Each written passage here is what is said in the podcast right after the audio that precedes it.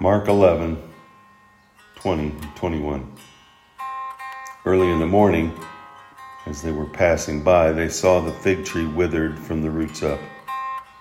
Then Peter remembered and said to him, Rabbi, look, the fig tree that you cursed is withered. Here again, the significance of the result of Jesus' words, the, his cursing of the fig tree on the way to Jerusalem, the cleansing of the temple, and then them going back home and then coming back the next day and seeing the withered tree. Again, remembering that the wilderness is Israel.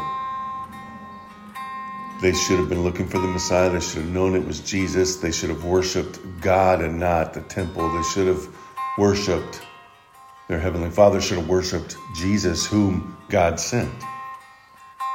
And yet they didn't. They missed it. The, the fig tree represented the spiritual deadness of Israel, who, while be, being very religiously outwardly, with all the sacrifices, all the ceremonies, but were spiritually barren because of their sin. And Jesus effectively denouncing, right, how they worshiped God. And with the cursing, he was symbolically denouncing Israel as a nation. And in a sense, even denouncing us if we're unfaithful Christians. That is, people who have professed to be Christians yet have no evidence of a relationship with Jesus. Jesus, by cleansing the temple and cursing the fig tree, causing it to wither and die, was pronouncing his coming judgment of Israel and demonstrating his power to carry it out. In fact, this is a miracle here of the fig tree, and it's his only miracle of destruction. Everything else has been healing and producing good things. But not here. The coming judgment of Israel, the coming judgment of the world is coming. It also teaches the principle that religious profession and observation are not enough for salvation unless there is the fruit of genuine salvation evidenced in the life and love and service of the person.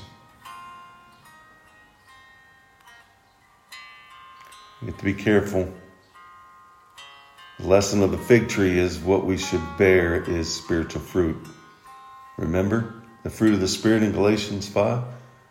Love, joy, peace, patience, kindness, goodness, faithfulness, gentleness, and self control. We are not to be just to give an appearance of being religious. We need to bear fruit. God judges fruitlessness and expects that those who have a relationship with Him will, as John 15 5 says, will bear much fruit. Go out reminding yourself of the lesson of the fig tree, the barren fig tree. And if you've claimed Christ, live for Christ and bear fruit for Christ, because that's why He's left you here. Bear much fruit. Remember, Jesus loves you, and so do I. He did it. Let's do it.